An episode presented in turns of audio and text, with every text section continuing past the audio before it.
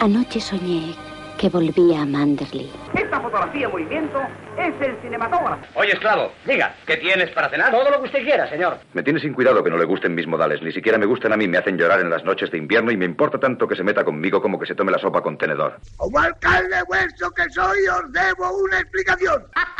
Who's afraid of a ch- Tienes una moneda donde las demás mujeres tienen un corazón.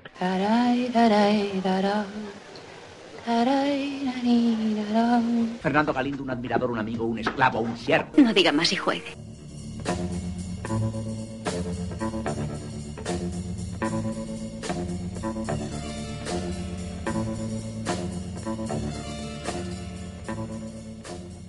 Buenas noches, bienvenidos una semana más al Café de Rick, al podcast de cine clásico.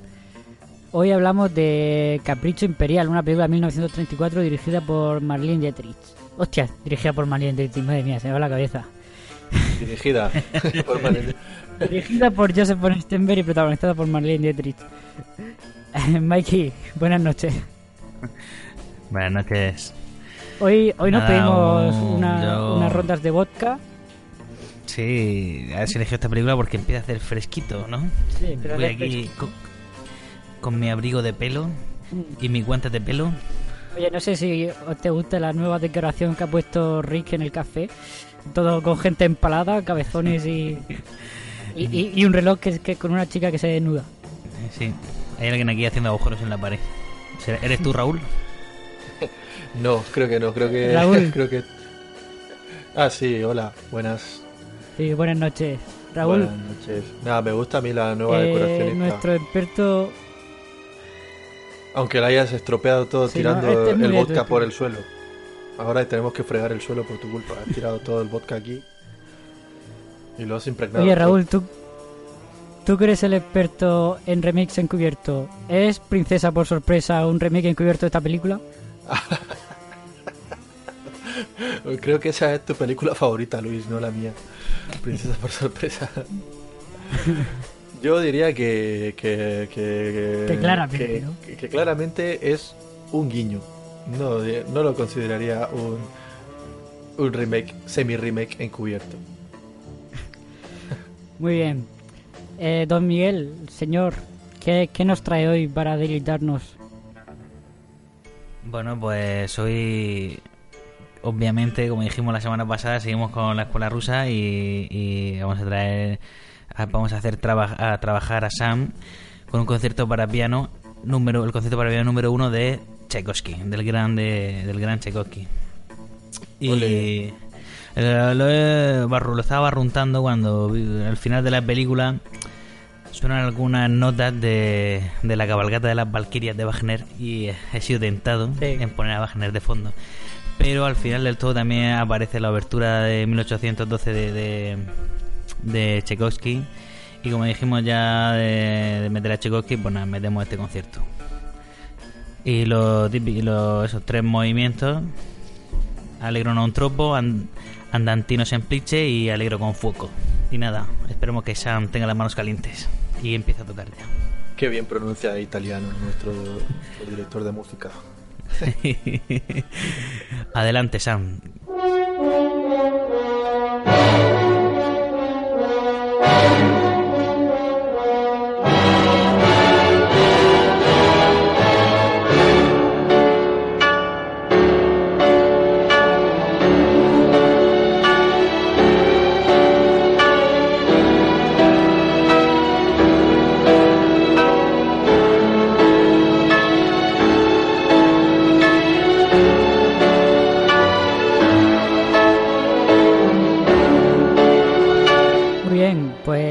Capricho Imperial, 1934, como hemos dicho, dirige Joseph von Stenberg. No, Bueno, hombre, tú has dicho Marlene Dietrich, pero bueno. Bueno, joder, Película. dirigida No, a mí me ha encubiertamente. gustado- A mí me ha, me ha- me ha gustado mucho la peli, ¿eh? Te- tengo que decirlo. Es, es, es historia mm, así comprimida, ¿no? Un poco pasa todo deprisa, pero pero es normal, es una película pues, convencional en la que no puedes meter muchos más detalles, pero está a mí la forma de narrar me, me gusta, ¿no? Y, y sobre todo visualmente, ¿vale? tiene No sé, tiene un- unas secuencias de montaje que, que son llamativas por lo menos. Sí. A mí me ha sorprendido porque es, es, por lo que he visto, menos conocida de lo que pensaba. Porque me ha costado mucho encontrar información. De hecho, no he encontrado casi nada información de esta película. Eh, vamos a hablar un poquito, antes de meternos con la película, de la relación de Dietrich y Stenberg. Porque, bueno, eh, Joseph von Stenberg eh, descubrió a esta actriz, a Marlene Dietrich, en la película del Ángel Azul que es la primera película sonora alemana y es un peliculón. Yo esa seguro que antes o después la traemos por aquí. Esa película me encanta a mí. Y, harían en total siete películas juntos que se dice pronto. Y además seguidas, porque eh, tenemos El Ángel Azul de 1930, Marruecos de 1930, Fatalidad de 1931, El Expreso de Shanghái de 1932, La Venus Rubia de 1932, Capricho Imperial de 1934 y El Diablo es una mujer de 1935. Siete películas en cinco años que no está nada mal. Ahora, Una buena cosa que ahora sería imposible. No, eso ahora mismo es impensable. Eh, la, la que tiene mm, hay más la que lleva más preparación es esta precisamente Capricho Imperial que fue la penúltima película que hicieron juntos y yo creo que, que se nota Bueno, que lo esta mejor- película mejor para- tiene más para- trabajo de preparación. Perdona Luis, a lo mejor para Woody Allen sí que no es tan impensable, ¿no? El hombre Hombre, no, no te hace siete películas fácilmente. Sí, pero esto estamos hablando de, de- de Hollywood, lo que lo que tenemos aquí. Ya lo sé Luis, es una bromita. Para ir Menos el. Ángel Es el vodka, el vodka que me aturde. No, no, sí, me gusta, nos gusta mucho tu sentido del humor, Raúl. Estoy deseando saber qué significa Stenberg.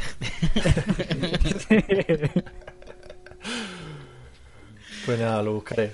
Para mí, para mí esta película ha sido, ha sido una, ha sido una sorpresa, pero la verdad que no, no tenía ni idea. Y ya como comentamos cuando hablamos M, en el podcast de M, que yo cero con el, expresionismo alemán cero, y me he llevado un choque ahí visual importante. Y, gratamente, porque ha, me, ha, me ha molado mucho la estética esta que hay en el, bueno, sobre todo en el Palacio Imperial, ¿no? Sí, eso. Es yo, yo creo lo, lo, lo que más. Lo que primero te, te, te, resalta de la película, ¿no? Porque, bueno, la historia a mí me, me parece una historia fascinante, también os lo digo. Pero, eh, como está hecho visualmente, ¿no? Además, es que eh, transmite eh, a la perfección con los planos ese ambiente putrefacto que, que reinaba en la, en la corte en la corte rusa.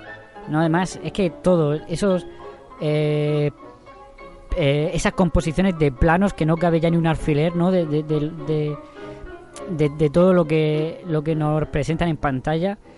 Eh, y yo y aparte pues el eso por ejemplo, bueno, la decoración macabra que hablábamos antes, ¿no? Con gente empalada, vemos en la, en la mesa un, esqueleto sujetando un, cazo.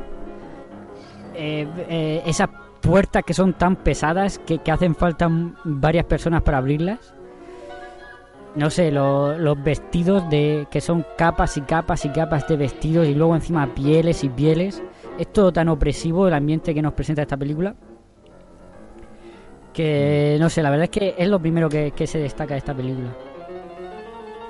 Sí, Sí, el bueno, refleja- o sea, la- la- lo que es la, la época, ¿no? De, de- de reflejarla en la película probablemente lo consigue. No sabemos, no sabemos hasta qué punto pues será 100% fiel o no, ¿no? Supongo que, Sí, es, es- es más bien poquito, es más bien poco fiel a, a la historia. eh, Aquí han intentado embellecerlo seguramente mucho más. Porque, bueno, eh, al fin y al cabo el imperio ruso pues tenía, ¿no? Esa... Era también esa... Eh, ¿Cómo se llama esto? Hacerlo todo colosal, no todo grande. y- y- y por eso se llamaba Pues imperio. Sí, bueno, la tradición esta de, de, de hacerlo todo épico. no, no por nada tenemos esta escuela musical, ¿no? Así que, que, que nos trae también el Mikey. Y, y esa cultura, pues siempre así como más brusca, más ruda, ¿no? Eh, tenemos aquí una, Mm. una emperatriz que no sabe leer, por ejemplo, ¿no? Una cosa así que en el resto de Europa probablemente no se Era daría el caso. impensable. Mm. Bueno, todo esto cambiaría cuando, cuando viene Marlene Dietrich, ¿no? Ah, Y lo cambia todo. Sí, la película. Pero eh, eh, es lo que mm, no sale en la película, evidentemente. Pero Sí, la eh, película va sobre cómo ella llega hasta ahí, pero no se ve nada más de su reinado. Venga, Raúl, ya que estás, lánzate al resumen. O, o- o me lanzo yo si quieres. Pues en, en este caso creo que es más, eh, está más bien facilito el resumen, es más fácil que otras veces, pero nada, te lo dejo a ti que tú lo has elegido. Estamos siguiendo esta dinámica. No, ¿Cómo eh, ocurre el punto, Raúl? Que no es por eso, es porque como lo hemos estado haciendo así últimamente, pero que no pasa nada, que si no tengo problema en resumirla, pues mira, lo hago yo mismo. Sí. Eh, eh, tenemos a Catalina la Grande, como se le llamó en Rusia, y vemos cómo eh, desde el principio es una eh, de una familia noble, ¿no? De Alemania. Es sí, llamada de la realeza alemana. de la realeza alemana y es llamada y bueno cómo se llama esto no Eh, que, que las madres y los padres se ponen de acuerdo para Sí, que un matrimonio concertado. Raúl, ¿quieres que yo el resumen? no no no no déjame No, tírale, tírale. yo puedo yo puedo Tírale, que, tírale. Que eso no a Catalina que en ese momento no se llama todavía Catalina eh, no recuerdo el nombre que tenía en Alemania Princesa Sofía Federica. eso es muy bonito el nombre la princesa Sofía Federica. Sofía Federica. Pues es llevada hasta Rusia para, para un matrimonio concertado con eh, Pedro, ¿no? El que es el, el hijo de la mm, emperatriz, de la zarina, El conde, conde Pedro. Peter. el conde Pedro, ¿no? Entonces la película básicamente lo que nos relata es eh, la, la transición que lleva esta chica, que es una muchacha ed- educada e, e inocente, y la transición que lleva hasta que se convierte en la emperatriz, ¿no? En la zarina eh, Catalina la Grande, como se la recuerda en los anales de la historia. Claro. Y básicamente el resumen sería ese. Ahora nos podemos meter más con la relación, con su matrimonio concertado, con la Sí, con la primera za- la primera zarina, ¿no? La que la recibe en sí, el básicamente es la evolución de esta chica que llega muy inocente a la corte y, y se espera pues eso, encontrarse un príncipe con el que casarse y ser feliz para siempre, pero se encuentra pues una corte totalmente podrida y corrupta y que y le dicen a la cara, la emperatriz le dice a la cara que ella está ahí para engendrar un, un heredero varón sano y limpiar un poco la sangre tan corrompida que, llena, que, tienen ya la, la, la realiza rusa. Porque vemos que su, que, el- que su prometido, con el que se casa nada más llegar a, a Rusia, es un. Pues es un imbécil, hablando mal y pronto, ¿no? Es un. eh, eh, Que en el, en la- en el doblaje que me salía a mí, me salía como incluso como retrasado mental o algo así. me, po- me ponía a mí o en el doblaje retrasado mental. En los rótulos estos que aparecen, eh, Mm, hay mm. muchos rótulos que se interponen ¿no? entre, la, entre las secuencias. Había una que lo traducían como, como retrasado o algo así. Tiene cara de dejar pomarse. dejar Yo- es verdad. Eh, eh, sí, sí, con el idiota este, ¿no? Pero eh, también vemos, a mí lo primero que me, llama- que me llama la atención de la peli es la férrea educación que tienen por parte de la madre, ¿no? Que va en, en cada, cada, sal- cada sala, como cada salita que entra, tiene que ir besando las manos de cada persona que Sí. se encuentra en ella, ¿no? Y luego Y todo el eso me rato. llamó, me llamó mucho la atención, ¿no? Claro, y cada vez que le preguntan algo, sí, madre, sí, madre, lo que quiera madre, lo que Sí. diga madre. Sí, pero. eh, Sí, y una relación muy fría con los padres también, ¿no? Con el padre se ve la relación muy fría que tiene, ¿no? Sí, lo so- que te eh, digan con, el, con el padre se ve que tenía una relación un poco más cariñosa, ¿no? Que la madre. Hmm. El, el padre Yo, es que pero- era, era un hombre religioso, ¿no? De, de tradición protestante, me parece. Sí. Y, y la madre, pues era una trepa, ¿no? Esa- buscando Claro, cómo, la- cómo además, rascar la madre- y realizar. La madre se la ve que en cuanto llega a la corte eh, a Moscú empieza a lamerle el culo, el culo a, la, a la emperatriz y, y no para hasta que la echa. Correcto. Pero lo primero que llama la atención que es eh, en el minuto 2 de la película es esa secuencia de montaje con las torturas que hacían los antiguos zares y zarinas rusos. Mm. Que ahí ya eh, la película te dice que esto no es una película normal de Hollywood, ¿no? O- Mm. y además Para es que nada, ¿eh? le dice, le dice, es el, el padre creo que es, que le dice, te voy a contar la historia de las torturas, de los antiguos verdugos mm, eh, zares y zarinas rusos, ¿no? Y vemos como esa secuencia de montaje que pasa como se pasa, como si pasaran los libros, ¿no? Las páginas del libro cada vez que sale, salta de una escena a otra. Y vemos esas, esas, esas torturas terribles hasta que la última es eh, ese hombre que está atado dentro de una campana y lo golpean de un lado a otro y funden eso con la princesa Sofía Federica con Marlene Dietrich columpiándose en, en un columpio, vamos.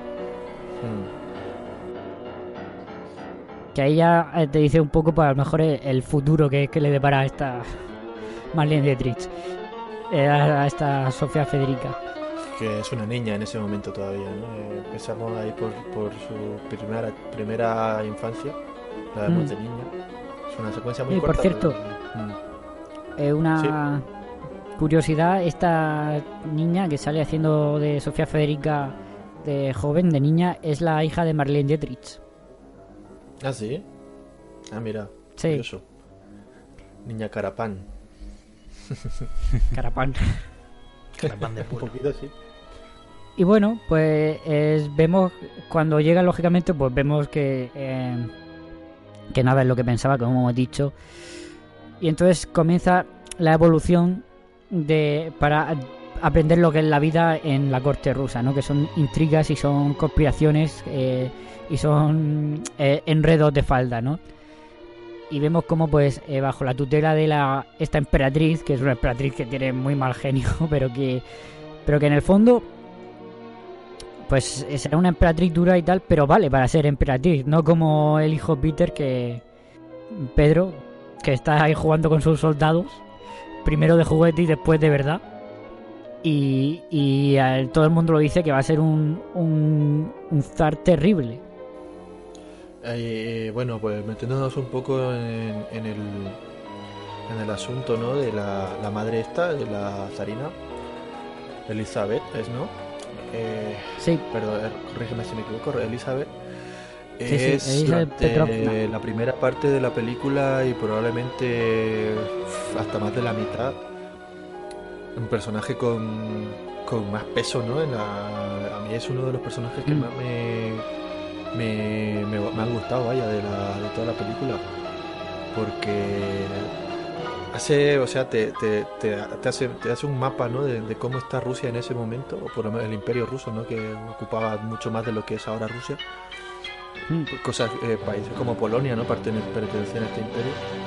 Y, y vemos pri- Lo primero que no sabe leer, lo segundo que solamente le interesan descendencias de varones, no le no quieren nada de, de- de- no quieren mujeres, no sé que no quiere, pretenden en algún momento que, to- que todos los herederos son, sean hombres y se rige por la por la fuerza, ¿no? Por el ejército y, y vemos cómo, cómo no le da ninguna importancia a la cultura ni, ni a ni a la educación, ¿no? O sea, le, le da igual eso, lo único, que- lo único que Mm, quiere es tener claro. un, un imperio fuerte y, y poderoso, nada más, y, y ya está. Todo esto y sin enseñar absolutamente nada, solamente con las cosas que dice, las órdenes que da, su forma de ser, la, cómo trata a los demás, Sí. ¿no? Incluso sus propios problemas de problemas, bueno, su sus zorreríos, ¿no? Pues vamos a llamarlo así, o sea, todo su todo el, el- el- la parafernalia que hay ahí de, de, de- de, vamos, de puterío que hay en- entre las entre las columnas de ese palacio, porque nos lo, nos Claro. lo dice una de las de las sirvientas, ¿no? Eh, Aquí todo el mundo tiene un amante. y dice la Mm. pobre tica recién llegada Catalina dice, ¿qué? Pero si eso está mal. ¿Cómo vamos a tener amantes? Eso no debería pasar. Tal. Claro, es que eso sé. va en contra de todo lo que le ha enseñado su madre, ¿no? De pequeña. Bueno, de pequeña, Claro, porque ella es muy joven cuando llega.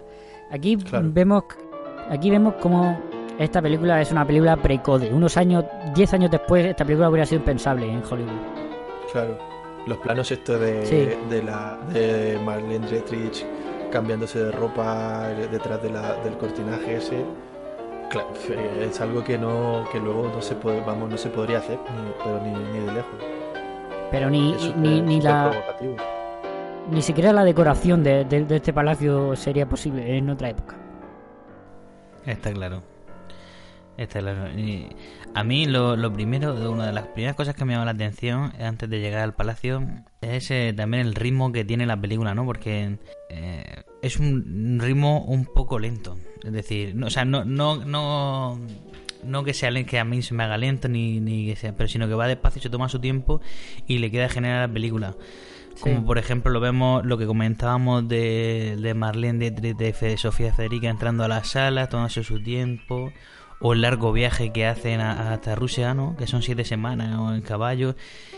Y, y durante el filme pues, se toma su momento, ¿no? No es un corte y ya estoy en el... No hay una, una- o sea, no hay, hay elipsis, ¿no? Pero no, no es estoy en Alemania corto un corte y estoy en Rusia, ¿no? Se toma su tiempo, ¿no? Y a mí eso me, me mola, ¿no? Que, que aquí eh, el director eh, pues tenga bien eso, ¿no? Sí, Claro, es que se, se, se trata también, yo entiendo que el propio camino ¿no? de, de Catalina, pues la- al, al- al sitio al que está yendo para este, se va a ir a, a un sitio totalmente diferente, súper apartados, muy está súper lejos. Y una diligencia de estas, o sea, una campaña de estas que vaya no desde Alemania, imagínate, hasta San Petersburgo en caballo, o sea, pues es un, es un viaje muy largo, ¿cuántos días? No sé si, no sé si vamos días, vamos, supongo que semanas y no sé si hasta meses. Sí, pero ya no solo por el viaje, sino por eh, todo en general, ¿no? Que, que es una película que, que se toma su tiempo para, para describirte las cosas, para darte la información.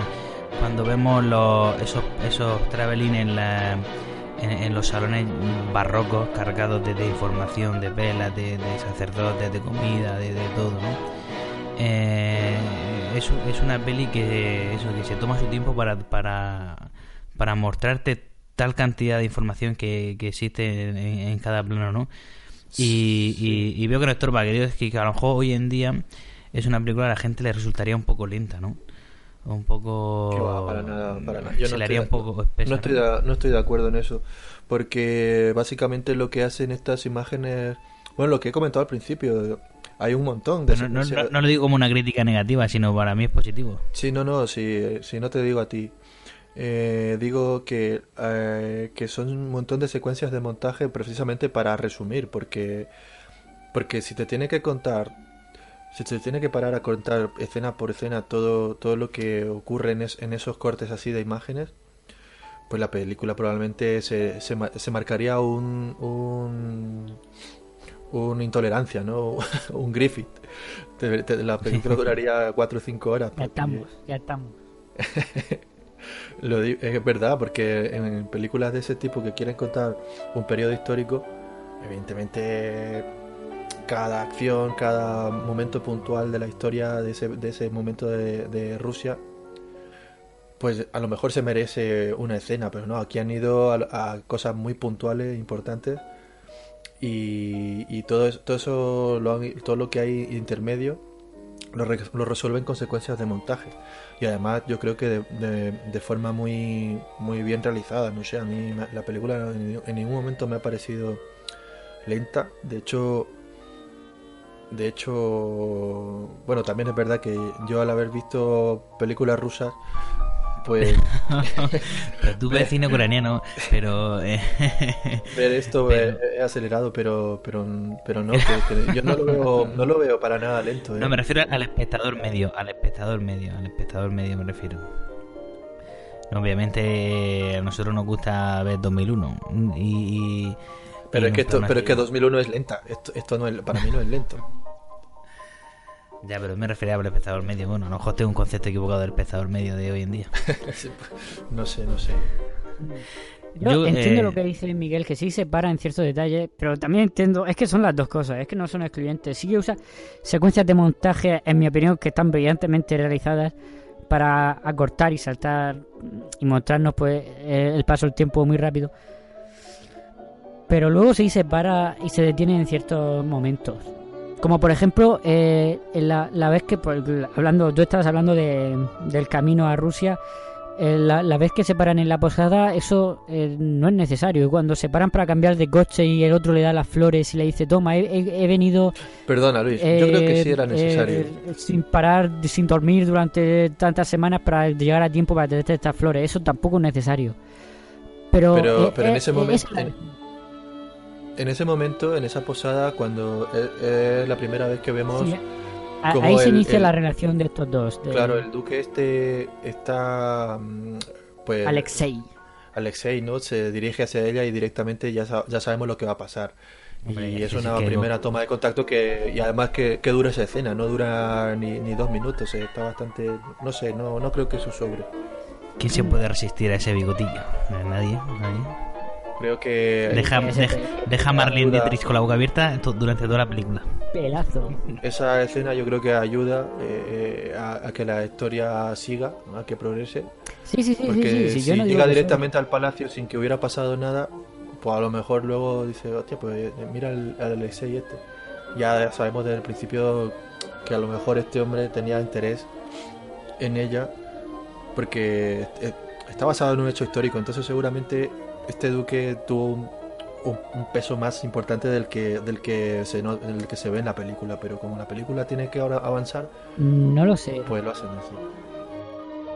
Eh, Raúl, también te digo que esta película, eh, fidelidad histórica, tiene poquito.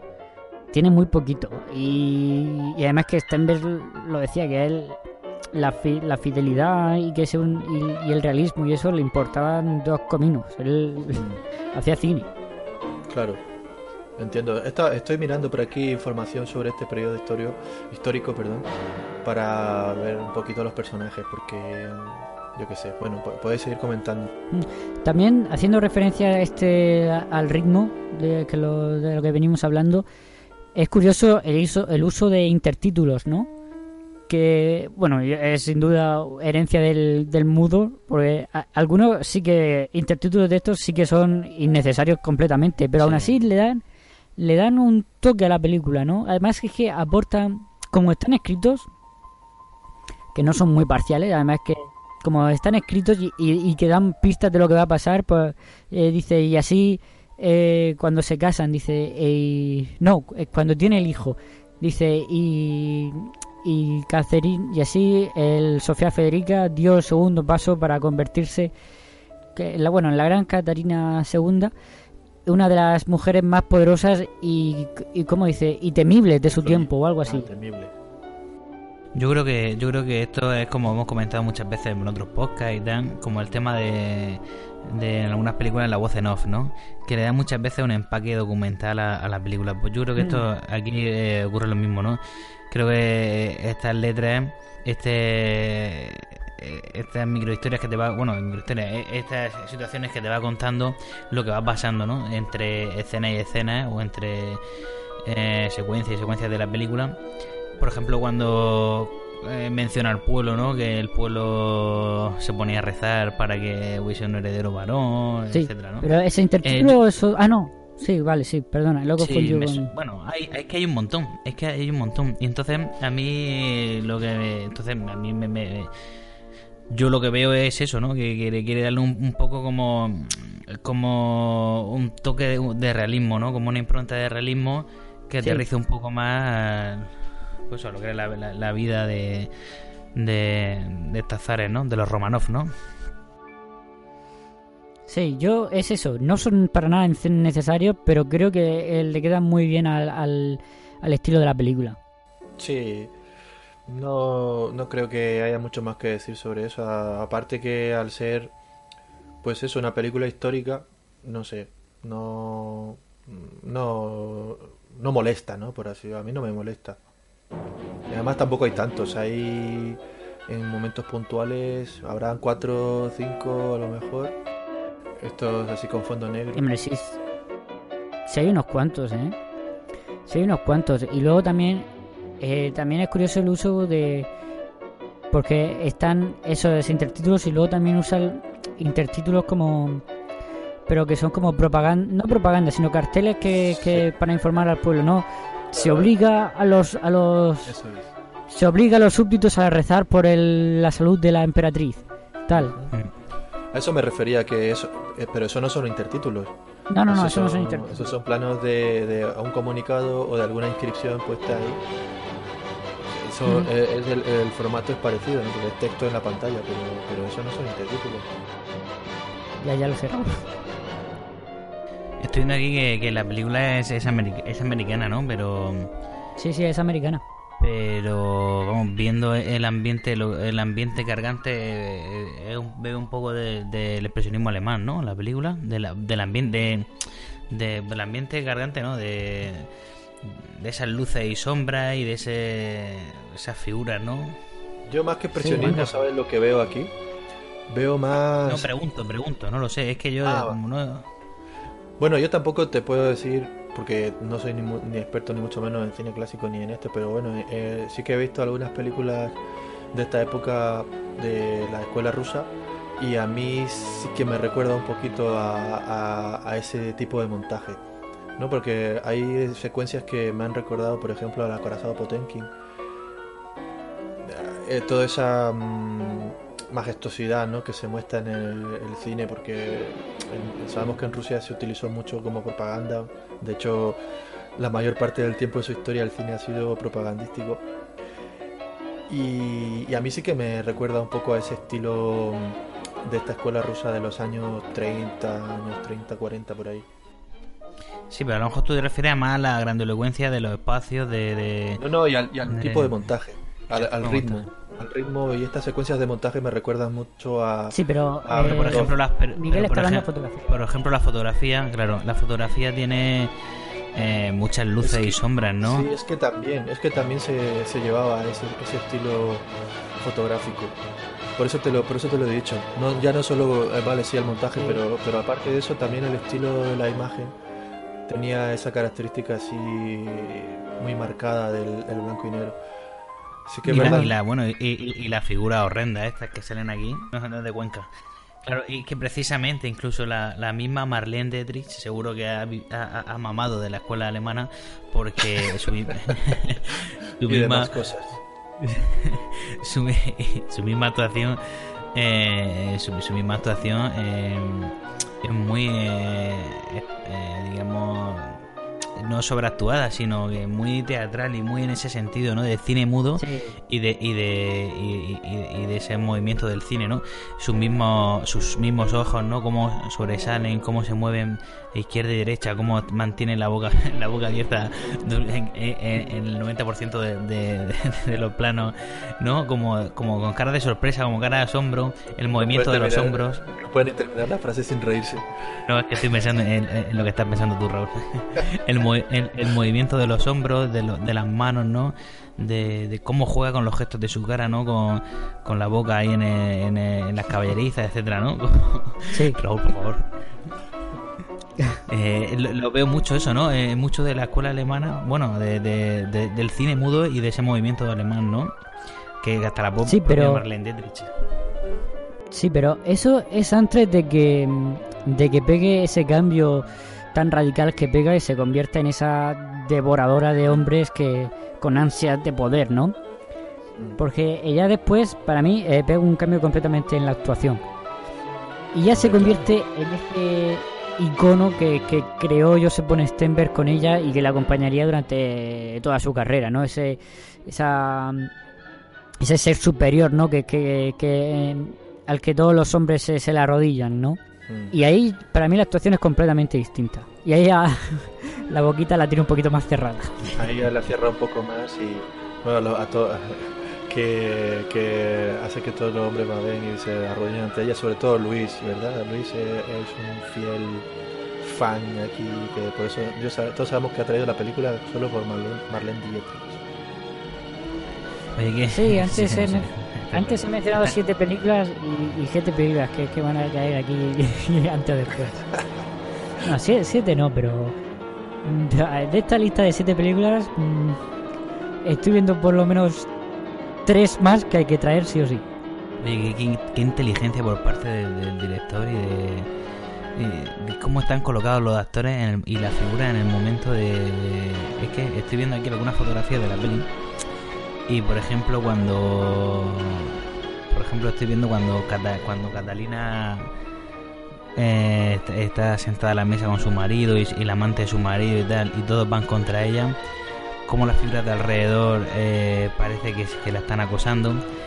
Como cuando eh, Alexander, es Alexander, este señor del bigotillo, el- Alexei. era- o Alexei, Alexei, Alexei entra en la habitación para acostarse con ella y hay una figura ahí con unos cuernos enormes como diciendo ven aquí que te voy a pillar como le está poniendo los cuernos a, a su marido a- a- al zar.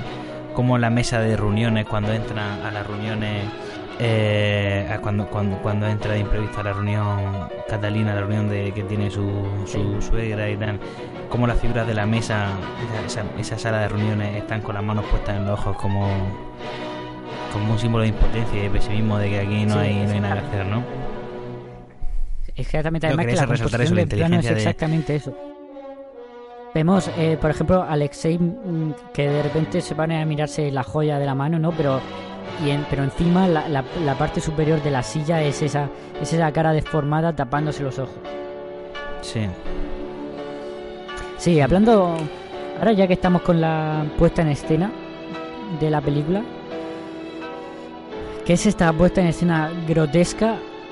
Mm, Yo creo que también lo que Stenberg quería hacer con, e- con esto era un poco representar ya no solo lo turbio de esta de esta corte, sino incluso lo ya de, lo grotesco llega a ser hasta ridículo, ¿no? Y no y nos lo muestra no solo con la decoración esta, sino con muchos toques que pueden parecer de humor, pero no son que más que humor, humor son una forma de mostrarnos lo, lo ridícula que es en el fondo esta gente, ¿no? Y lo patética que es en el fondo esta gente. Me refiero a cosas como, por ejemplo, cuando la emperatriz, en vez de levantar el, el cetro, levanta un, una pata de, de pavo, una, un hueso de pavo y se pone así a soltar el discurso muy solemne, ¿no? O cuando el, doc- el doctor, cuando llega esta por primera vez, se pone a, a- a inspeccionarla, ¿no? A, a cacharla. Bueno, cacharla no es la palabra. Y, y- y se mete por debajo, ¿no? Debajo de la espalda y tal. Cuando se levanta, ha, ha perdido la cabeza, la, la cabeza, digo, ha perdido la peluca y está calvo. Y cuando se la pone, pues se la pone fatal, ¿no? Y es cuando le dice la otra que, que un día va a, a expulsar a todos los, los médicos de Rusia, ¿no? Y de detalles como ese hay un montón. Sí, nos no, incluso en el mismo momento que en el fondo esta gente ha alcanzado un nivel de, de, de de- absurdidad muy grande. Absurdidad, absurdez. Pero incluso, es- en el, es- incluso en el es- mismo momento de que sale que no que, que, que queda en ridículo delante de, de toda la corte aunque ya lo saben que no sabe leer o sea ese mismo momento en que la zarina no sabe leer eh, es un momento que la, que la deja en Sí, ridículo. pero ellas no quedan ridículo porque todos los que hay ahí están, son... no porque están acojonados están acojonados Claro. cuando llama al, al, a- al médico este que sabe leer o no sé quién sabe leer dice una vez eh, en un año has hecho una cosa que me sirve no o algo así ¿no? El canciller. Mm. El canciller, el canciller. pero- sí, pues eso es precisamente lo que decía antes, ¿no? Lo de la- esta mujer, que me, me- me parece uno de los personajes con más peso en toda la película, sobre todo esa primera parte. de la Literalmente. Y literalmente también con más peso. Pero porque te retrata eso, te retrata cómo vive esta gente y lo que dice Luis, que llega a ser, a ser hasta ridículo, ¿no? Lo- lo- eh, eh, a mí sí me, a mí sí me, me parece que está hecho a posta como elemento cómico, ¿no? Lo de la pata esa del hueso que No, lo pero confunde claro con el claro que centro. está hecho a posta. Y, y ya, pues no sé, es, es, es simplemente eso, ¿no? Que, que se trata de que a través de esta mujer veamos cómo está en ese momento el imperio ruso. Mm, Incluso después de la boda, en el banquete real, que vemos a, a todos sentados y que, que- que cada uno tiene media docena de, de sirvientes detrás ayudándole a comer, ¿no? Limpiándole la boca, eh, eh, limpiándole los cubiertos, dándole eh, eh, un una jarra esta para que se lamen las manos. Cada uno tiene media docena de sirvientes detrás mientras comen y todos Incluso- mirándose los unos a los otros sin... in- No, yo iba a decir, incluso cuando está en la cama, cuando está en la cama acostada, ¿no? Que, que están todos expectantes en la puerta por si necesita algo. Mm. Está el médico, el pelota, el sirviente, todo ahí por si el canciller, por si necesitan algo, ¿no? O sea, es flipante. Claro, es que, es que si necesitan algo, necesitan cuatro personas para abrir las puertas esas. y cuatro para mover a, a la, a, a la emperatriz. Sí, A mí- cuatro para, a mí perso- para mover las sillas esas gigantes también. A mí hay un, un personaje también que me fascina y que me hubiese gustado, la verdad, que, que hubiese estado un poco mejor aprovechado, que es el del Pe- el Pedro. Es el de, el de Pedro, el, el de- el del zar, ¿no? Ya, en su face- ya no tanto en su faceta como, como enfermo mental, como príncipe heredero, digamos, sino más bien como zar, ¿no?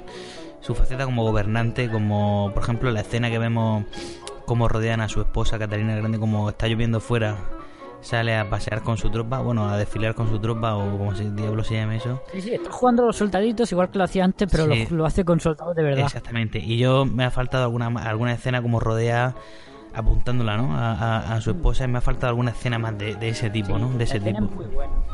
Me ha faltado alguna escena se- más de ese tipo que también justificase la sublevación de Catalina, claro.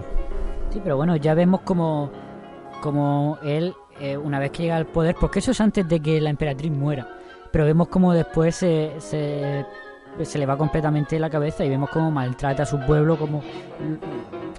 Es que coge un rifle y se pone a disparar por la ventana sin... Hoy me apetece matar, ¿no? me apetece matar al primero cómo que empieza, pase. Sí, cómo empieza eh, a, a imponer eh. órdenes y órdenes y cómo el pueblo es perseguido. Eso lo vemos en una secuencia de estas de montajes magníficas. Y la cosa es que mientras que este emperador se dedica a maltratar a su pueblo, eh, Catarina, el personaje de Marlene Dietrich, Se dedica a eh, otro la vemos como se gana el favor del se ejército. gana sí se dedica a otros asuntos pero en el fondo lo que está haciendo es ganarse el favor de la iglesia y del y del ejército que es quien decide al final son los dos que, que, que- que mandan al final los que deciden quién gobierna y quién no Hmm. Sí, hombre, del ejército porque... y aparte claro, pues pues a, a- a divertirse un, un rato también Y ya que estamos, pues de paso se cepilla todo el ejército, ¿no? El primero que, al que más le guste. En Mm. este caso el Sí, capitán. nos dejan, nos dejan claro que su descendiente puede ser que no sea un Romanov. Pues no, no lo dejas clarísimo No es que no pueda justo ser, es que, después es que no lo Es es. que- es que no lo es. Claramente no lo es. Además, Es que históricamente lo no dejan lo es.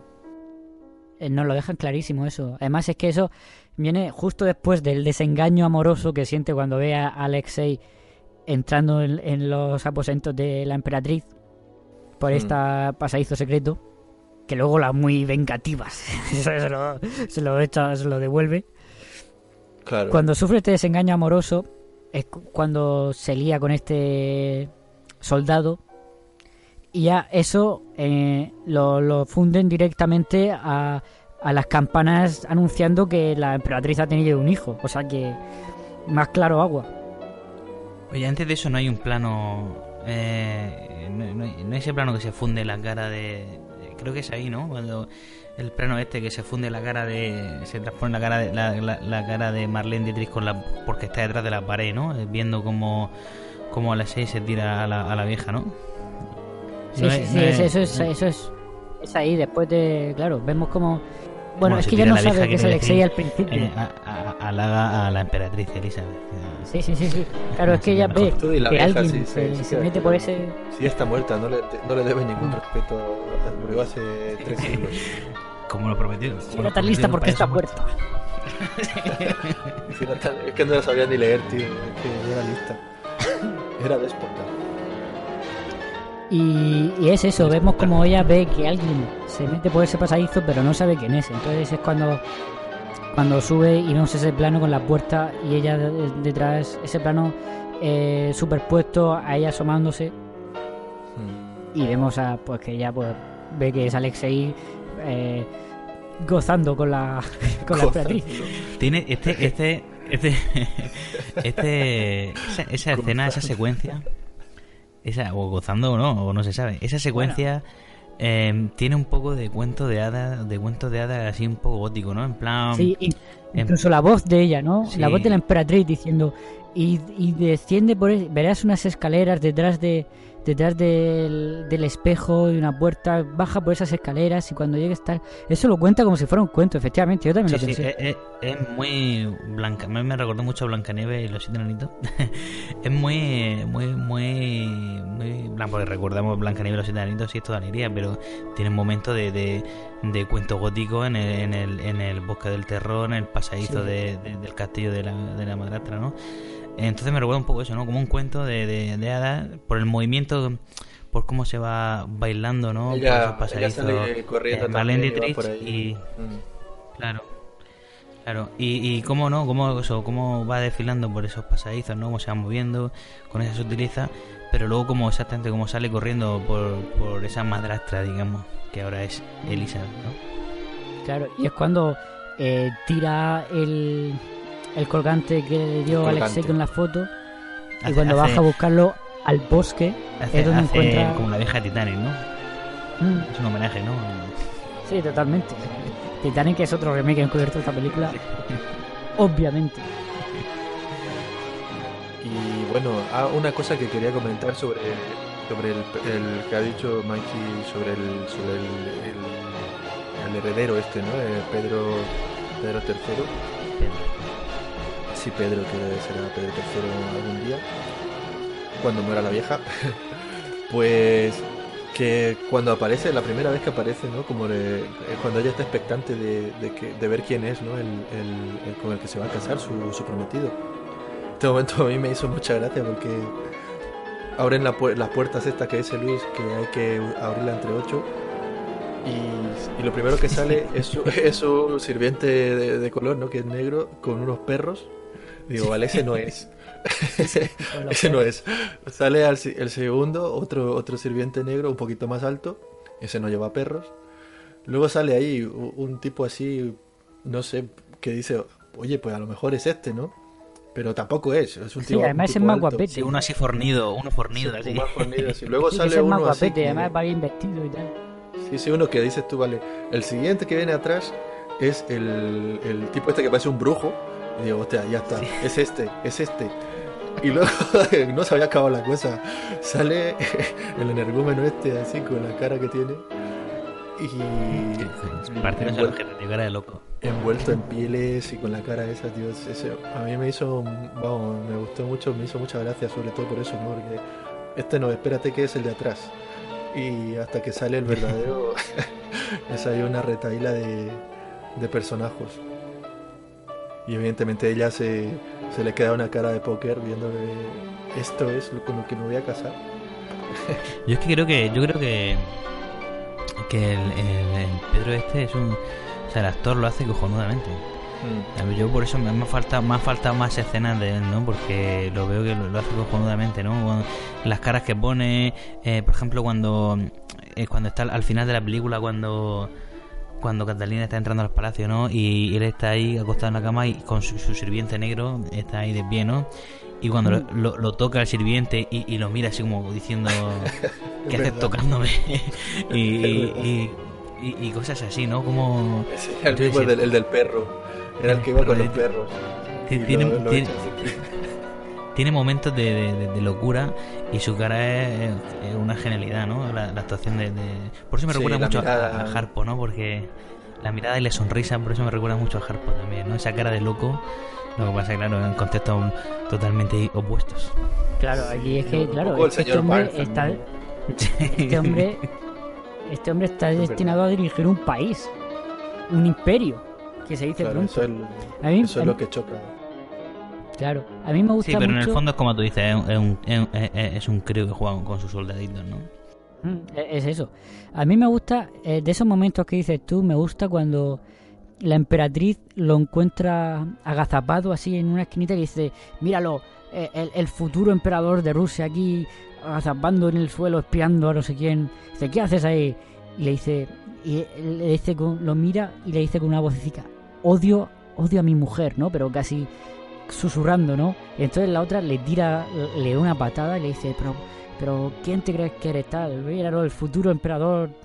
Vaya un, vaya un emperador le espera a Rusia y lo visa directamente, lo pasa por encima y no solo él, la corte de la emperatriz lo, lo pisan y pasan por encima. Sí, es que da, da, de- da pena, tío. eh. Hombre, al fin y al cabo entendemos que este, este hombre no está, no está bien de la, no está bien de la cabeza, tiene algún problema. Eh, está loco también, sí, es verdad. Pero todo lo que, a ver, lo que vemos aquí es que en esta época, cómo se permitía, ¿no? Que, que, que, que alguien que no está capacitado para gobernar, solo por la mera descendencia, pues recae en sus manos el, el- el destino de, de una nación, ¿no? de, de un imperio en este caso. Claro, Ya la, es que la, la madre, la madre es el claro ejemplo de lo mismo, ¿no? Porque no sé qué es peor, el, el loco tirano este o la, o la mujer que quiere echar a los médicos y, y a, a los profesores y no les quiere saber ni leer. Es que son más o menos el mismo palo. no, no es la madre, Raúl, ¿eh? eso, eso, Es es su tía, es su tía, tía. Es su tía, es verdad, perdón, es, es verdad. eh, Pedro era huérfano, sí. Pues eso. Sí, pero es que la, pero aún así la tía, la emperatriz sabe lo, lo inútil que es, lo inútil que es y para eso traen a, a Marlene Dietrich, no, no para otra cosa, para engendrar un hijo varón que, que, que herede el trono lo más rápido posible. Y, y pu- pues eso, y un hijo que sea sano, que es lo que ella busca, es lo que ella busca al traer a alguien de fuera de la corte suya, alguien que no tenga la sangre corrupta. Es un, es un. Es una Cersei Lannister. Bueno, tú es que no juego de Tronos. Este es un Targaryen, es un Targaryen, es un loco, tío. Es un rey loco. Sí, un poco, no, un poco sí, aunque en la serie ese no sale, pero bueno. Tiene. es que hay que leerse los libros. Tiene, tiene, tiene. la serie, la serie no sale. sí. Bueno, perdón, en el libro. Tiene, tiene escenas muy, muy chulas. Tiene escenas muy chulas. No como no la hemos comentado, pero la, una de las escenas de la película también es la escena esta de, de las caballerizas, ¿no? De ese flirteo, esa, te- esa tensión sexual que hay ahí. Sí, Perdona, de- ¿qué, casi- escena que no casi La, la de las caballerizas. Es que es casi pornografía. Ah, sí, la, de, la del principio. Sí, sí, esa, esa escena es totalmente sexual. O sea, esa, como va cogiendo eh, eh, la paja y metiéndose en la boca. Sí, suena, suena mal. No Suena nada, mal, pero no por- Pero es que no, no, muchas- ahí muchas- es que. muchas portadas de Playboy, ¿sabes? Eh, son así. O sea, Sí. está la, la granjera esta con la paja ahí. que- que no, no quiero estar en la mente de. Luis en ese momento. no, pero no, no, no, es broma. Pero no, me refiero a eso, que ella no puede resistirse a esa tensión sexual que hay, que hay entre ellos dos, ¿no? Ella no puede resistirse, no puede resistirse, porque quiere resistirse a, a no poner los cuernos, ya no... Porque ella está comprometida con, con, el, con el rey de, de Rusia, ¿no? Con el zar de Rusia. Y al final cae, al final cae. Claro que cae si todo el mundo. todo Ese bigote, le- ese bigote, eh, eh, vamos. todo el mundo le da pie para, para, para ello también. Ella que está des- decepcionada por, por el- lo que le ha tocado, ¿no? Ella no no era lo que ella esperaba, todo lo que le está pasando. Claro. Eh, entonces, pues tarde o temprano iba a tener que caer en eso. Y aparte que todo el mundo le dice que eso es, es lo normal, ¿no? Es, es lo que, Claro, es lo que hay en esa esa es corte. otra. Si la propia emperatriz tiene a sus amantes y el, y el propio prometido, ¿no? Este Pedro tiene su, sus concubinas, esta. Sí, que se Pues carga de su entretenimiento personal. Sí. Y es, y es eso, pues ella en el fondo sí que se enamora un poquito, o yo sí creo que se enamora un poquito de este Alexei hasta que sufre ese desengaño amoroso y es lo que desencadena esa, ese, tra- esa transformación que, que la cambia por completo, ¿no? Y que es la que, y que a partir de ahí se transforma en una devoradora de hombres y de y que lo que ansía es el poder y ella lo dice, dice, no, ya ahora que sé cómo funciona esta corte no, no pienso moverme de aquí. Hmm. Mm. Claro, pero es que en la película tampoco te, que me- te explica cuánto tiempo pasa, ¿no? Perdona, Miguel, ahora te doy la palabra. En la película Hombre, tampoco se explica cuánto tiempo más pasa. o menos más o menos se entiende de que a ver desde que tiene desde que sufre ese desengaño amoroso y, y, y nace el crío pues pasan nueve meses obviamente y la y la emperatriz muere unas semanas después de, de eso Sí, un O año. más o menos sí se. Ocurriría en poco tiempo, pero sí que es verdad que... el- el- pero yo me refiero a que en la película esa transición del personaje es, es muy brusca. Yo creo que Sí, sí, sí. eso probablemente... A eso te referirías también, porque yo supongo que en la vida real, o sea, en la historia auténtica, esto probablemente ella, vale, al principio era una niña inocente, pero yo creo que cuando se va a Rusia directamente empieza, eso empieza a cambiar. Antes de que. Es que en la realidad, en la realidad, Raúl, es, es al contrario. En la realidad, cuando es, es, es él quien tiene 18 años, cuando ella, que es mayor que él, llega a la corte. Sí, es verdad. y, y se encuentra con un niño que además es, es impotente por aquel entonces y entonces ella pues se busca el entretenimiento en, en otros lados En, en hombres más mayores y potentes. y con bigotes más frondosos. Otra escena que me gusta es, cada uno lo suyo, ¿no? No, eh, estoy de acuerdo, ¿no? Yo por eso pedía más escenas de, de Pedro y de también que diese un poco que, que, que viésemos también el, el por qué Catalina se subleva, ¿no? Que no fuese tan brusco el cambio ese. Eh, una, una escena también que hemos comentado aquí el papel de la iglesia, ¿no? Hay, mm, vemos que está siempre presente, ¿no? Pero la verdad es que tampoco es que tenga demasiada importancia, ¿no? Pero hay una escena que me, me conmovió y es cuando el- que es una de mis escenas favoritas de la peli es lo del lo de cuando está paseando por la mesa este sacerdote con el día de la limosna de los pobres, ¿no? El- el- Que el Pedro este sí, que el Pedro este le pega un guantazo al, al sacerdote y, y me, me conmovió, macho, porque parece es que parece que se lo pega de verdad. Además que el sacerdote le dice algo para los pobres y es cuando le da el guantazo y Sí, dice sí. eso era para mí, era para los pobres. Sí, sí, sí, como la, la, la, la humildad del, del sacerdote, ¿no? Y como y también cómo se refleja en lo que da en lo que da cada uno, ¿no? Catalina, una chica muy muy generosa, ¿no? Ha sido educada también a lo mejor en eso y tal. Y lo vemos como Sí, pero a ver, que, que le da cuatro anillos que, que, que, tiene- que- que tendrá 800. ya, ya, pero, Pero pero, pero escúchame, pero Que es, la- es un poco la hipocresía también de este... Pero que sí, que sí, que comparado con lo que le dan a otro, que el- la, la, la amante de- del, del Pedro este le da un, un trozo de pan. un trozo de pan, claro, y ahí, y ahí está el canciller que le tira una moneda solo, una, una monedicha. El, el, el Alexei este, pues, digamos, más protocolario, ¿no? Una bolsita así simple de moneda y ya está, ¿no? Y el otro una hostia, claro. Sí. Y, y no, y luego está el, el capitán este del ejército que para impresionar a la otra, a, a Marlene Dietrich, cuando le suelta el, el puñado de diamantes. Sí. Es una, Sí, es esa que escena esa- me, me moló mucho. Esa es una de las grandes escenas de la película, que es cuando después le dice, cuando después dice, brindemos por la amante, no me acuerdo cómo se llama, la amante de, de Pedro, que es la, la, la persona más hermosa y tal de, de la corte, y, vienen, y se levantan todos y vienen todos menos Isabel, me parece que era algo así, algo parecido. Sí, no me acuerdo, la condesa, no sé qué, sí.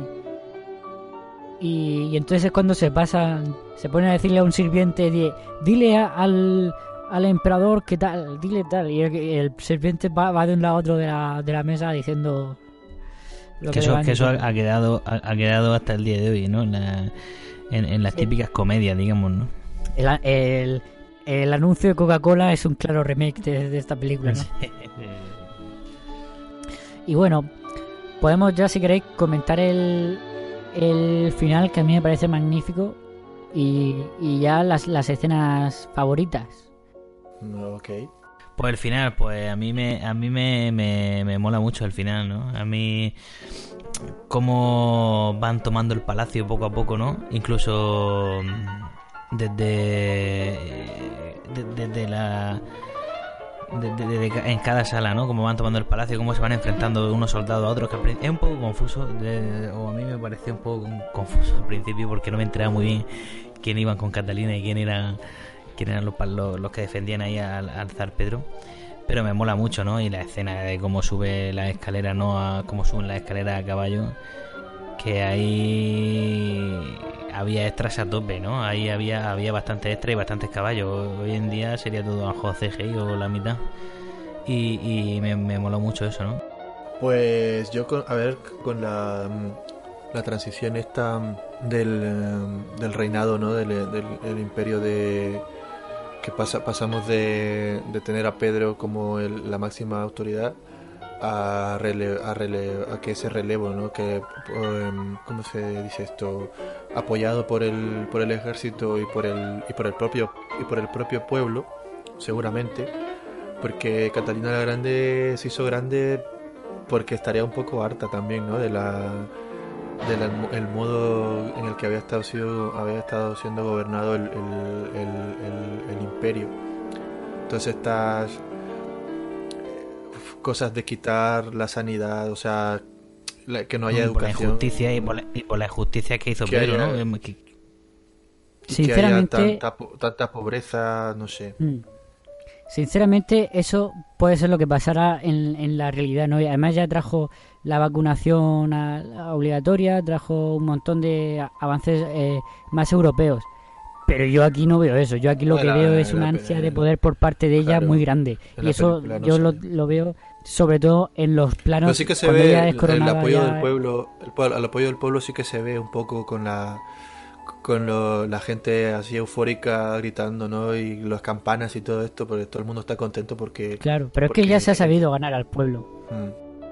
Hombre, y, y, y, y, y- y Pedro ha de ganárselo porque vamos, eh, pasamos por la calle y le pegamos con el... Con el Claro. con Es el- que no hay, con no hay el- color, Claro. no tengo miedo de salir o- por si me dispara el zar. Sa- saqueaba, saqueaba la- las casas, mataba a la gente, eh, no sé. Sí, pero es, es eso. Yo sí veo una ansia de poder por parte del, del personaje Marlene Dietrich grande y que se ve en, en- Es que la cara que pone cuando es gobernada ya. O cuando es gobernada, digo, cuando es coronada, es, es impresionante, ¿no? A mí me parece. el- el- los planos finales de la película me parecen que transmiten mucho toda esa ansia de poder que tenía. Y todo eso mientras y todo eso mientras suena cuando están cabalgando ahí es que me, me- me Claro. encanta, me encanta cuando están cabalgando suena la cabalgata de las Valkyrias. Sí, sí, sí. Esa, esa, es que al final me parece súper épico. Y, y vemos como, exactamente, mientras vemos cabalgar el, efen- el- el al ejército, eso se funde con la cara de, de, de poder, de casi de loca que tiene ella, ¿no? No, no de loca co- como el otro, sino de esa ansia de poder que, que, que la transmite a mí, para mí muy bien. Y lo que decías tú de, de que aquí vemos caballos y, y- y un montón de gente del ejército y tal, un montón de extras aquí vemos como es que al principio de la película en los títulos de crédito te sale el, el casting Marlene Dietrich tal tal tal tal tal y y, eh, y un y un cómo se dice supporting cast un reparto de extras por así decirlo de, de mil de mil actores. Mira, a ver.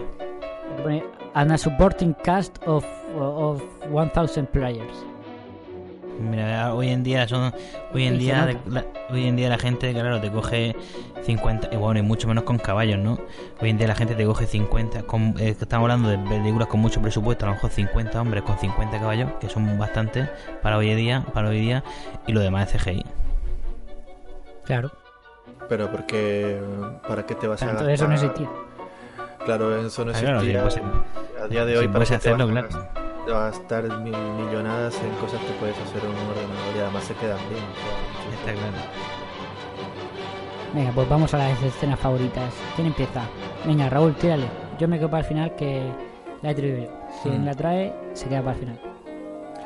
Pues como escena favorita, bueno voy a empezar, siempre tengo los detalles, no de decir esto, que para mí los, los momentos puntuales que más me han gustado probablemente sean pues las secuencias de montaje, todo esto que ha comentado Luis antes de las torturas estas no inhumanas, eh, el- el- la- las campanadas estas al final sobre todo también con la palo- las palomas estas que yo supongo Mm. que auguran como tiempos mejores, ¿no? Entonces estas secuencias de montaje pues a mí visualmente es lo que más me ha gustado, ¿no? Y, y es también lo que me ha recordado un poquito a, a esta escuela rusa, ¿no? De, de, de estos de, este, mm, de esta época, que se que se teorizaba mucho sobre el montaje, ¿no? En esta época. Y bueno, ya como escena favorita, eh, me resulta difícil elegir, pero mm, creo que voy a decir eh, la- las escenas esta, bueno, la- los momentos en las que Elizabeth está en la, mm, en la mesa, en la cena esta, y cómo eh, ordena ¿no? a los soldados estos que se sienten. Eh, cuando le está pasando la notita esta, el, el Alexei, ¿puede ser? Alexei. Sí. Sí, sí, sí. ¿Cómo está el flirteo este que me están llevando hasta este momento, ¿no? Y, y le, y le pasa la nota y, y- las miradas que, que ella no quiere y él insiste, al final la coge, Elizabeth la pilla, no sé, hay esa pequeña tensión que en el fondo sabemos que lo va a descubrir, yo tenía esa sensación. Y le coge el papelico y descubrimos que la tía no sabe leer. O sea, entonces en ese momento a mí eso me, me, me echó para, o sea, me, vamos, me, me sorprendió un montón. No sabe leer Yo- y le da igual. Además que le no, dice, es- es que- yo que- sé que... que le va a dar, que, le va a dar, claro que Es le va a dar igual, es, la, es, la, es la pinche emperadora, o sea, la emperatriz, no es la, es la zarina. Le da igual, o sea. y entonces. Sí, sí. eh, Además es que le- es eso, le, le dice a ella, yo sé que tú sabes leer porque mis espías dicen que, que te pasas eh, el día perdiendo los tiemp- el tiempo leyendo, leyendo tu- tu- Eh, tus libros. encerrado. su libro porque además ella pues evidentemente eh, en la película todos hablan en inglés pero eh, se supone que ahí deberían estar hablando en ruso no porque ella ha tenido que aprender ruso para tener que ir hasta Rusia Claro, eso, eso es otro fallo de la película. Bueno da, da igual otro fallo en la película John Sternberg según tú has dicho Sternberg, Sternberg decía que era la película la historia daba igual pues nada Eh, nada, esa escena concreta, por mencionar alguna, pero casi todas las escenas en las que sale esta mujer mandoneando y haciendo de la suya, pues él, a mí es lo, repito que es lo que más me ha gustado como peso ¿no? en, en la, en la- en la historia, como personaje. Ahora que los momentos en los que Marlene Die- Dietrich se está cambiando de ropa o tal, pues sí que visualmente, ya no solo por el hecho de que ella no esté así un poco eh, eh, semidesnuda, sino por el, el tratamiento fotográfico que tienen esas imágenes, ¿no? Me parece de, de un gusto, vamos, exquisito. Y ya está. Totalmente. Acabo de acordarme, mm, mm, Mikey, así que se gusta el personaje de, de Pedro. Acabo de acordarme cuando. Pues eso, cuando con ese sacacorchos gigante a- agujerea las paredes para, para espiar a, la, a su esposa. Sí. Y es que luego la, la pilla la, la emperatriz, claro, y, y, le echa un rapapolvo de cuidado. Bueno, cosas mías, tí- tírale, cada escena. No, yo mi escena favorita, pues hay muchas escenas que me gustan, hay escenas que me gustan mucho, pero mi escena favorita es el final. O sea, yo oír a, o sea, oír no, ver a esos caballos, eh, esa cab- cabalgata, ¿no? De, de, de, de- soldados eh, subiendo las escaleras, ¿no? Llegando al gran salón. Es- esas valquirias, ¿no? Digamos, esas valquirias que llevan, las valquirias que eran diosas, que llevan los, guerreros caídos al Valhalla, ¿no? Pues esos soldados que lleva a su hombro a su reina, ¿no? Al, ahí a lo, a lo más alto, ¿no? Y, y- suena de fondo Wagner, porque me mola que, que ahí la música, eh, cada escena, en cada escena se va, sumando, se va sumando una nota o dos más de, de la cabalgata de las Valkyrias, ¿no? Y me mola un huevo, me mola un huevo. Me mola mucho. Entonces, pues, eh, más me gusta. Sí, la verdad es que es súper épico al final. Bueno, voy yo. Mm, Yo voy a decir eh, la escena en la que están en los barracones del ejército, que es cuando ella está ganándose el favor del ejército. Porque esa escena es ya por primera vez cuando vemos en lo que se ha convertido, ¿no? En esa devoradora de hombres que, que da lo que sea para, para conseguir alcanzar el poder. Porque además ella, eh, bueno, filtra con todos estos soldados de aquí, filtra con el capitán o un- el rango que tenga ese hombre del bigote, no sé cómo se llama. Y luego está también ahí Alexei, como siempre, que además Alexei le dice, cuando me dirá usted por qué ha estado evitándome toda esta todo este tiempo y diré y, y- y dice Marlene Dietrich, se lo explicaré esta noche en mi habitación que ahí es cuando se la devuelve Claro. entera con lo, lo de, lo de la emperatriz que, que rencorosa es también a veces No, eh, quiere venganza, escena- quiere venganza. Vendetta.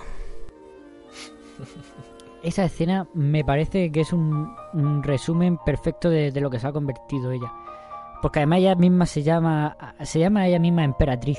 Cuando no sé, no, no recuerdo exactamente cómo era, pero se, se llama así a, a- a sí misma se llama emperatriz ya.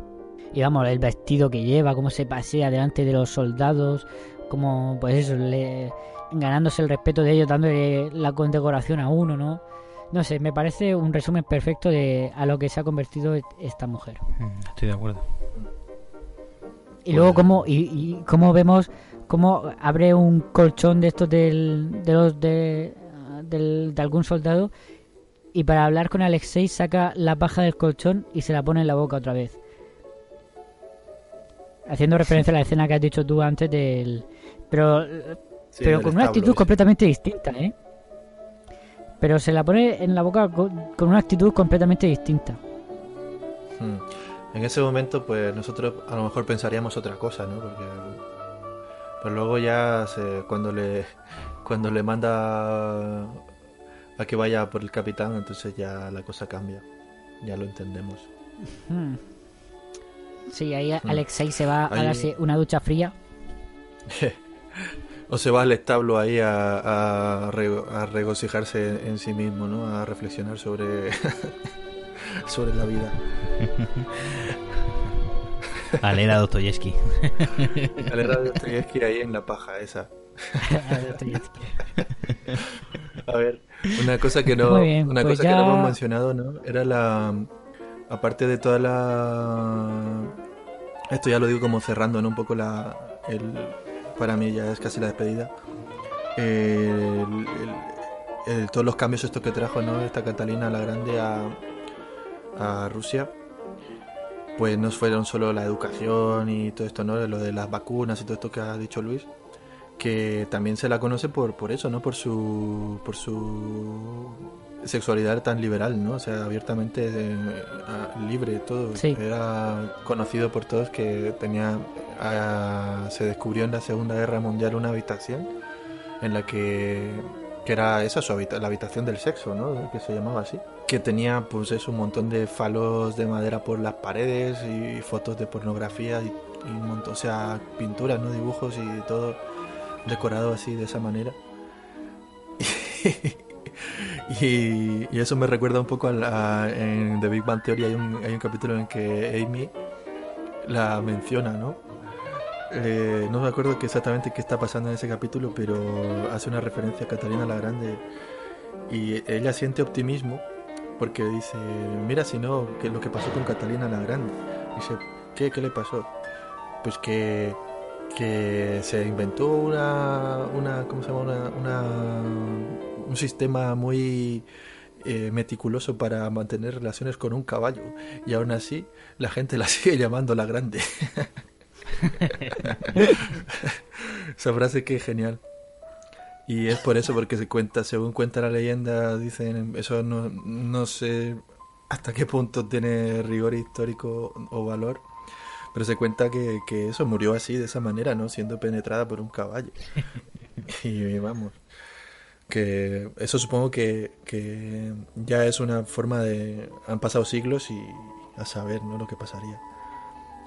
Hoy no hemos, hoy no hemos tenido la sección de, de etimología, pero sí hemos, hemos tenido nuestra dosis de, de Raúl. Stenberg lo he buscado, ¿eh? nuestra, dosis, nuestra dosis de penes. Aunque Berg puede parecer otra cosa, Berg significa montaña. Y, y Stern es star, o sea, eh, estrella, estrella montaña. En alemán. Eh, qué pena. Muy bien. Bueno, pues eh, pasamos ya a la sección final. ¿Queréis hacer una, una última reflexión? Yo ya digo, esta película me encanta. A mí esta película me fascina. Tanto la historia me parece súper, súper, súper atrayente. La, la- mm, la historia me encanta, pero luego ya la puesta en escena, la- el manejo de, de Stenberg, me, son- es una película que a mí me fascina. Sí, yo a mí me ha sorprendido gratamente. Yo la verdad que no, no la conocía y, y la verdad que me ha- lo que tú dices, ¿no? la puesta en escena y la fotografía de, de la peli, ¿no? Y, y- y me, ha llamado mucha atención y me ha molado. Mm. Y, ese- y ese final Yo- apoteósico. Como dice Eh, Raúl, estoy- todo gran, grandilocuente. Estoy de acuerdo en todo lo que decís. Yo es probablemente una película que seguramente volveré a ver en algún futuro próximo. Porque es de, esta época, ¿no? Del pre-code que, que se distingue por esto, ¿no? Por, precisamente por este tipo de cosas que más adelante no, en Hollywood ya no se ve. Entonces eh, es interesante, ¿no? Eh, este ambiente así rompedor.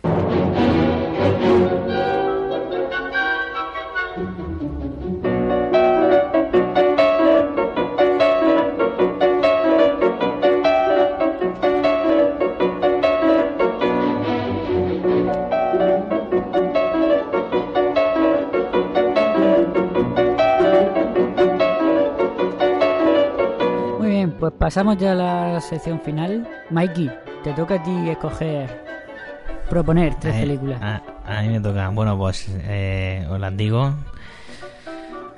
Eh, ya sabéis que yo, bueno, empecé trayendo una película italiana, después una japonesa y ahora vuelo hacia Estados Unidos. Y bueno, traigo tres películas de tres genios de la dirección que. tres genios que no que todavía no, no han llegado aquí, tienen que aparecer ya, vamos. Eh, una es un cine negro guion drama del 50. Una es. La otra es. eh, un drama. Bueno, drama. Es cine mudo del 31. No, no, es, es comedia, comedia dramática, digamos, algo así, ¿no? Yo ya te he pillado. Ya sé lo que. Sí, sí, sí, hasta ahí, sí, sí, sí, se saben, ¿no? Bueno, y si digo un western del 39, pues también se sabe, ¿no? Sí, al final se saben. Sí. Entonces, la que más os apetezca ver, pues vemos, ¿no? Son tres genios que, que vamos, estoy deseando que aparezca alguno de ellos. Y que tienen que Yo- aparecer muchísimas veces. Yo descartaría el noir porque. Ay, es que ya nos estamos poniendo demasiado serios. No, no traemos nada divertido últimamente. Entonces, pues traería algo más de acción y de aventuras como es ese western o ya al señor del bigotito. Mm. Ay, y lo que decide tú, Raúl. Eh, yo decido Chaplin. Muy bien. Pues, Pues sí, me, me parece, me parece una decisión. Yo creo que es lo que va tocando ya. pues, eh, volvemos al cine, cine mudo y uno de los, para mí, si no es el, el mayor creador, el, ma- el mayor cineasta de la historia, pues uno de los más de- del podio de, de cineastas de la historia que es Charles Chaplin y Luces de la ciudad. Traemos. Eh, es, Traemos. es un peliculón. es, eh, Claro, tú fíjate que, que- tú fíjate que es director, es guionista y es músico, ¿no? Es, es- es- es- es músico, ¿no? Eh, eh, es- es- para mí es que es uno de los mayores cineastas de la historia, si no el mayor. Sí, desde luego el más completo es seguro. Muy Pues bien. nada, Luces de la ciudad para... para... Pues, nada más. Qué ganas, ¿eh? Hace tiempo que no, que no revisiono Chaplin, pues me va a ser una buena excusa para pegarme ahí una, una maratón chaplinesca. Sí, yo la, la vi hace poco la de ¿cómo se llama? La de la quimera del oro. Ah, la quimera del oro. La Esa, vi hace una semana. esa la propuse la otra vez, pero fue elegida Ikiru, que también me mola bastante. Y, y la que más veces he visto y mi favorita es Tiempos Modernos. Pero bueno, Mm. eh, Yo eh, creo que de Chaplin tienen que aparecer 4 o 5, ¿no? Aquí en el podcast. Sí, hombre, tan Yo, temprano. yo, sí, yo tenía previsto la próxima vez, pero bueno, ya la voy a quitar porque dos veces Chaplin no puede ser. Entonces, pero hay, hay, a mí, bueno, no voy a decir el título, pero hay una que, que es probablemente una de mis películas favoritas, ya no solo de Chaplin, sino de, de siempre. Sí, yo, yo, yo sé cuál es. Pues Y yo Digamos estoy de acuerdo contigo. Venga. Sí, aquí nos conocemos ya todos. Bueno, pues eso, Eh, Luces de la Pues ciudad. nada, ya hasta la semana que viene recordar Luces de Ciudad de Charles Chaplin y nada más. Yo creo que Rick, quiere, Rick quiere que nos vayamos ya, ¿no? Sí, Rick quiere que nos vayamos, pero nosotros hemos pedido una, una ronda de vodka más y aquí no nos movemos. Cuando ha escuchado lo, de, lo del caballo, ha dicho, esto, esta gente se va a ir yendo ya de aquí, pero vamos, qué clase de, qué poca, qué pocas clases tienen esto. ¿no? Sí, sí, te- tenemos, po- tenemos poca clase. No, no vamos con traje blanco. No puede ser. Eh, hablar por vosotros. Venga, hasta luego.